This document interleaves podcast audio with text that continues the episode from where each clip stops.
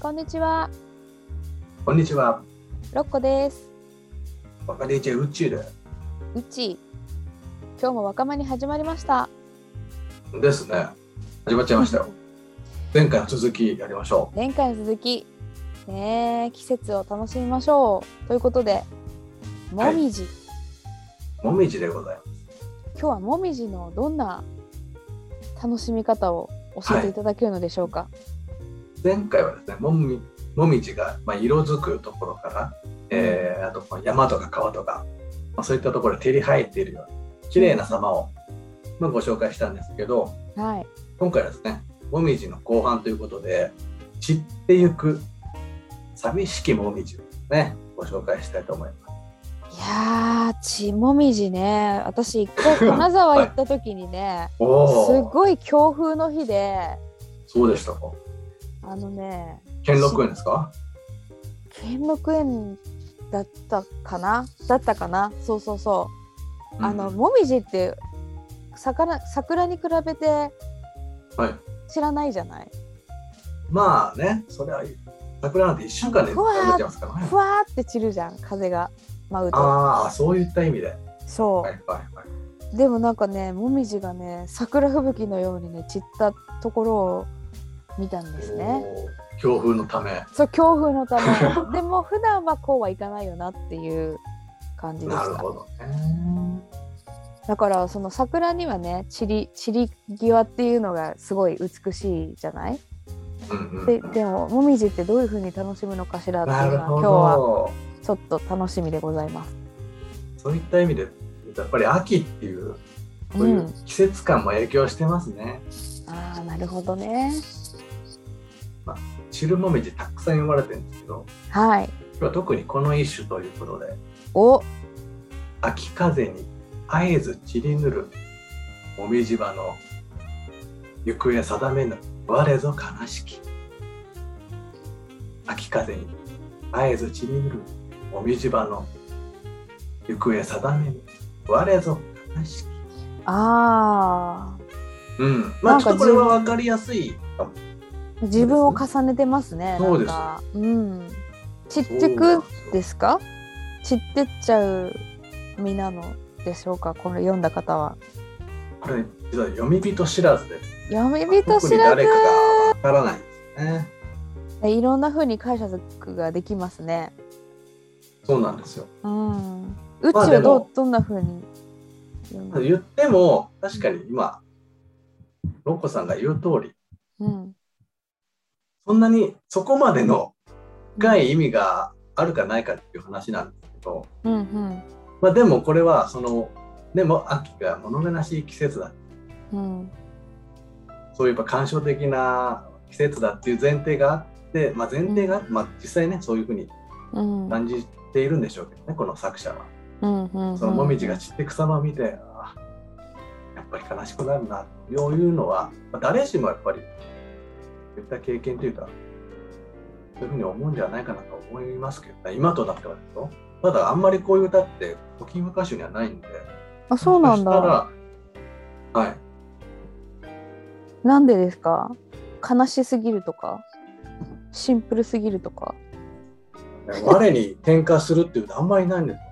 ああそうなんだ。その結構ストレートですよね言い方が。恋の歌であれば、うんまあ、その秋風っていうのに、まあ、人が飽きるとかそういうのをかけて、まあ、完全に自分の心情を重ねるってあるんですけどうんうんこれは四季の部なんで四季の中の秋に「我ぞ悲しき」と、うんうんまあ、もちろん感情としてみんな持ってたと思いますけど歌にしてるってのはあんまりないですねただまなあ月とかにするとありますよ「あのうん縮ものこそ悲しけれ」とかうんうんうんねうん夢の歌ありますこのもみじに関して言うとこれぐらいなんですよねそのもみじの散りなるほど行く様を見て自分の行く末までもなんか心配になっちゃって悲しくなっちゃうこれなんかすっごいストレートな歌ですよね。 確かにそうですよねあんまりだから逆に言うと、そんなにひねりないですねそうなんだ。確かに。なるほどね。まあまあでも、うんこの歌うんベルネールでしたねネルネーベルルネールっていうフランスの詩人あこれーわかんないになんていうかこれに先駆けてうんうん秋のもみじなんていうかそういう思いを重ねた歌だ、まあ、そこまでのもんかなと僕はちょっと思っちゃいますけど、そういった解釈もあったりするんですね。そうなんあだベルレールって割とこの深呼吸の歌人語る時に、うんフランスのうんまあそういった詩人を引き合いに出されることが多くて、でもあそうなんだはい、へえマダルメとか、このベルレールもそうなんですけど、まあ、しいわゆる象徴詩、象徴的な歌を詩に描いた、そういったジャンルの人たちなんですけど、うんそのベルレールが落ち葉っていう詩を読んでて、うんへえまあ、そこに日本人が訳をつけてるんですけど、まあ、その中で有名なやつで、うんまあ、秋の日、バイオリンのため息を身に染みて、ダブルに裏がし、こういう詩があるバんですイオリンはい。その、何ですかね、秋風うんをですね、バイオリンの物悲しい音に例えて、うんそれのですね、まあ、バイオリンのため息のように聞こえると、秋の風おしゃれだが。なそれで、身に染みて、ああ、悲しい。まあ、こういった詩をですね、起こしてるんですけど、ベルレへン。えおしゃれおしゃれうん。まあね、おしゃれそれとそれとこれが、まあ、だからこういった秋のそういった風情に、うん我が身を重ねて我が身の悲しさを読むっていうのの先駆けであると、なるほそどうねいった感じで評価してる人もいる、へまあえ別にそこまでの、まあ、別に 確かに普通のこと言ってるだけかなってねロコさんってもね素直な歌だってねえめっちゃストレートだと思ったうんうんただまあそそうれをねちょっとこうなさらにかっこよくしていくとさっきのベルネームバイオリンのため息みたいな、まあ、そっちのがねちょっと見立てとしてはもっと工夫があって、まあ、確かに詩になってますけど、うんうんうんまあ、日本の歌人をやるで、そういったことかもしれないですね。時代が違いますからね。バイオリンは出てこないねベルレーヌはってあれですから19世紀の人ですからね。あそうなんだ最近です全然時代違いますまあ、だねから800年ぐらい先取りしてると思えば、さすが日本の歌人やるぞと思うかもしれませんけどね。 確かに全然時代違うじゃない、そっかこういったチルモミジもあれば、はいもう一でですね、忘れちゃならないのが旅なんです。旅。なんでこれなんでかと。うんもみじの旅の歌って、ちょっと思い浮かべませんか百人一首。えー、何あのあの方どうサどういイう方ですか西行あ違いさまんす。 旅といえば西行さんみたいなえー、なんだろう全然わからない菅原の道真だ。あ菅原道真さんこの度は、宇佐もとりあえず、田向山、あもみじの錦、神のまりまり。あまりまりに引っ張られちゃいますけど、14番、この度は、ぬさもとりあえず。ぬさなんですかね。もみじをぬさに見立てるっていうのは、割と上等的な言い方。なんか私それすっごい昔に、はいあの早乙女太一さんがねはいはいはいはい。百人一首読んでる CD あるんですよあその話、前聞きましたよ。あししましたはい。ただ、そそうのぬさの話は知らないんですけど。はいもうねなんかねすんごいいい声でねなんかね神のまり まりも うなんかなんかねそのイメージがすごいあってでもあのーこれでなんなんでなどういう歌でしたっけ なんかこれで勘弁してもらえないでしょうかみたいな感じのあ、歌そうです。でしたよね。天皇の行幸についていった道真が、うんうんその、まあ、ぬさを、まあま、もうまいてしまって、もうすでに手元になかったのか、まあ忘れたのかわかんないんですけど、うんただ、その、もみじが、あこのもみじをですね、ぬさにあ変えてですね、このもぬもみじで勘弁してください。この旅は、えねまあ、旅の安ぬ全祈願。さぬさって何ですか、さっていうのが、ね、うん、神様うん、手向けるものなんですけど、あーもうよく見るのは布かか神主さんが持ってるようんうんうん布うな布、はいはいはいはいはい。白い布っぽういんやうつんうんうんうん。なんですけど、なんかここで言ってる布むさはあの旅のですね道中の道祖人に手向けるものでそれはうまんあ持ち運び用なんですよね。うんうん。ただそこにですね布とか、まあ、紙とかそういう色鮮やかなものを切って袋に入れてで旅に持参してたらしいんですへえ。それで、まあ、ど要所要所の、まあ、同窓人、ね、神様に安全祈願してた。それを神じゃなくて、もみじで代用しようっていう。え、ぬさを持ってきちゃってなかったの持ってきてなかったってことなのそれとも色とりどりのもみじがあるから。それ両方あると思いますよ。うんもう忘れちゃったから、忘れたっていうか、もう全部もう手元にないかあ、そうか手元にもら、はい、う回りきってそうです。ないから。そのもみじを代わりに向けようっていうのがさっきの道真ですし、うんうん。まあ、例えば百人一首とか、勝田姫、たむくる髪のあればこそ、秋の木の葉のぬさと散るらめ。この歌だと、うん。まあ、つ竜田パ山スです、ね、姫出てきましたね。竜田姫が、またうん竜田姫がそこにいる神様であればこそ、うんこの秋の木の葉はぬさのように見える。なるほどね。そういう発想もあるわけ。いやー竜田姫とか出てくるとやっぱりなんか綺麗な感じしますね。まあ、それだけでね、うん、まあまあ、いわゆるマジックワードみたいなものですけど。そうですね。うんやっぱでもね、綺麗だもんね。なんか色、うん、色が綺麗ですよねやっぱりね。紅葉って。綺麗ですよね。それやっぱり惹かれるのはうん昔も今。も同じと。それについて語りたくなりますよねやっぱりね。歌ってくださいよ。もみじの美しさ。ね紅葉の美しさね。これからですね。うん、まだ10月ですから。そうですね。それで言うとちなみになんですけど、古今和歌集でもみじって秋に取られてるんですけど、うん。ちょっと新古今ぐらいになってくると冬の部になって、えー、なんでですか？やっぱりですね、これ、一番の多分理由は、秋の読むべきものが多すぎて、ちょっと冬の部が足りないから、それでちょっとお引っ越ししちゃったんじゃねえかなと僕は思ったりしますけどね。そうなんだ。まあでも実際に本当に色づくのって、うん。ほんあのね、あの四節気でも、えー冬をになった以降なんじゃないですかね。うーん。そうなんだ。そういう節気でも、うん、あの立冬、まあ、冬が立つと書いて立冬は、今年が11月の7日、まあ、大体それぐらいなんでしょうから、うんうんうん。やっぱりリアルに考えても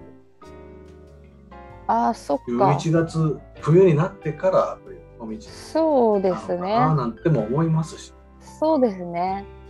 そうだ、旧暦で考えてるのよね。もちろん。 えーこれまた難しいんですけど二十四節気は旧暦と関係ないんですよ。嘘。はい関係ないんだ。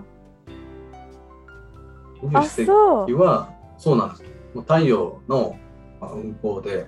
へえ、そっかそっかそっか。定められてますから、そうなんです。これがちょっとね、分かりづらいんですけど、だから立冬は立冬で、季節としては昔でも今も変わってない。立春も、うんうん、うん。立夏も、立秋も。そこはね、でも私も今でもさいいのかしら今の今のカレンダーにするとちょっと早いじゃないあこれはですね、多分温暖化とかです。あそうなんだ2月3日とか4日ですよね、立春とか例えば。あこはもそうそうそうそうそう今も昔も立春はどれぐらいですかただ、昔はその立春の頃に正お月正を迎え月たおそうよねそうそうそうそうそうそういったズレはあるんですね、だから。だから昔の旧暦の方が合ってるよね旧暦のが合ってますけどただ旧暦ってその月の暦だからその年によって正月の位置がすごい変わっちゃうっていうなんか複雑さはありますけどねそうなんだ。そうなんですあ、まあ何日って決まってないってことだよね。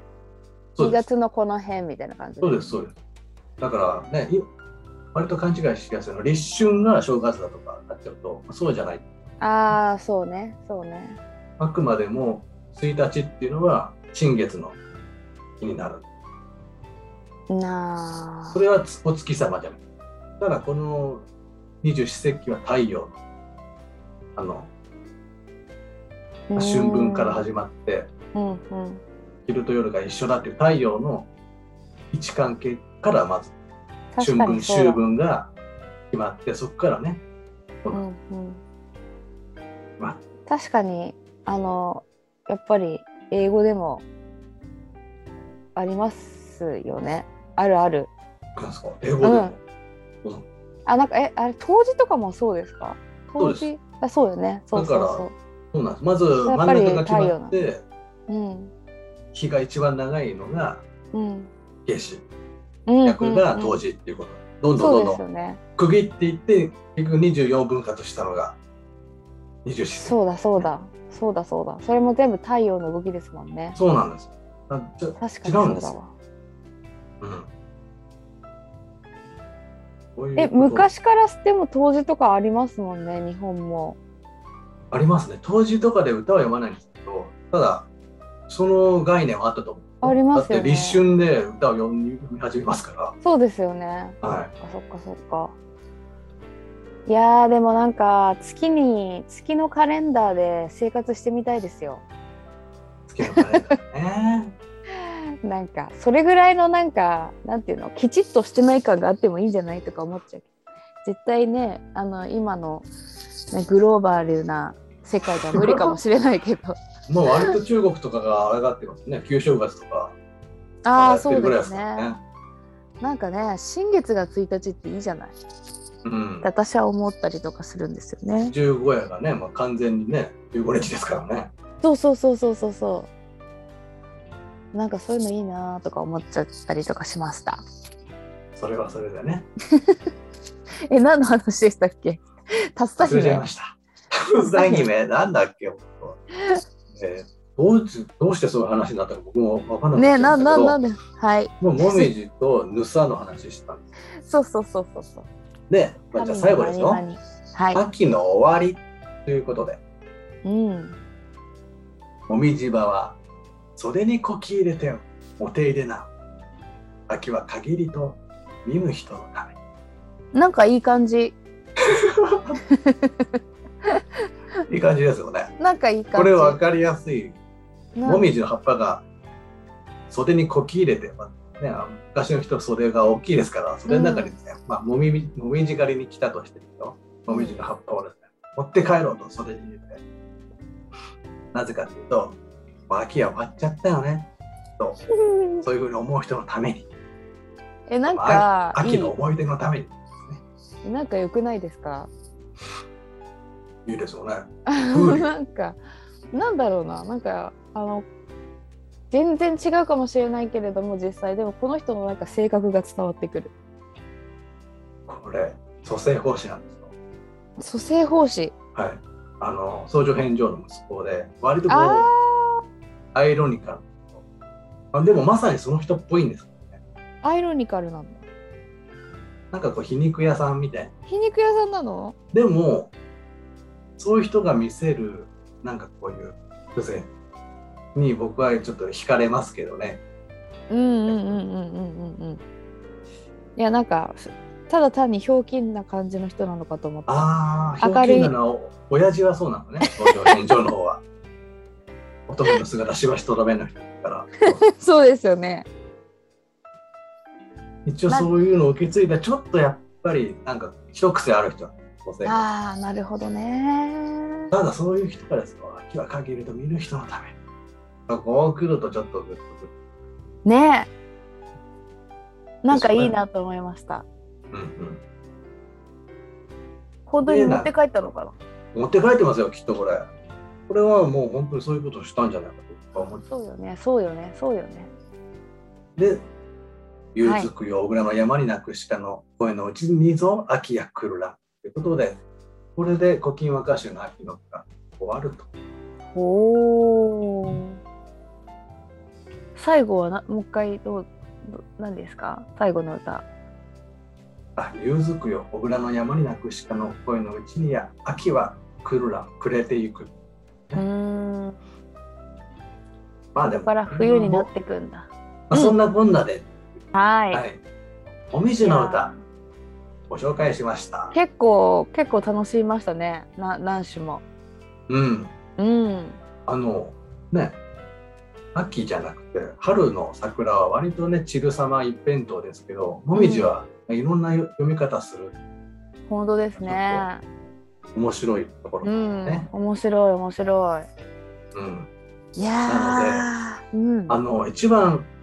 今年の桃じ狩り紅葉を見た時にやってほしいのはですよ、ぬさですね。ぬさもみじをこうちょっとかき集めてうんこれを手向けて旅の安全を願おうとかあーそういった風情をいいですねやっていただきたいんです僕はロコさんなるほど素敵素敵分かってやりるまし人ょうは「おあねいいな」道だねやってくれないと思いますけどねそれ言ってくれたらもう運命じゃないです か運命ですよ神のマニマニじゃんなんという風流な回収という神のまにまにですねって言って素敵ですねねそこからロマンスが始まるえねえいい話素晴らしいい話はいはいいやまあ今日そんなはあ感りじがでしたとうございましたはい前ございま回すと今回でもみじご紹介しましたはい、そうですね。和歌でたくさん読まれているということで、はいこれからも秋の今年のね秋の季節も楽しめると思います。ね今年の秋はねそろそろ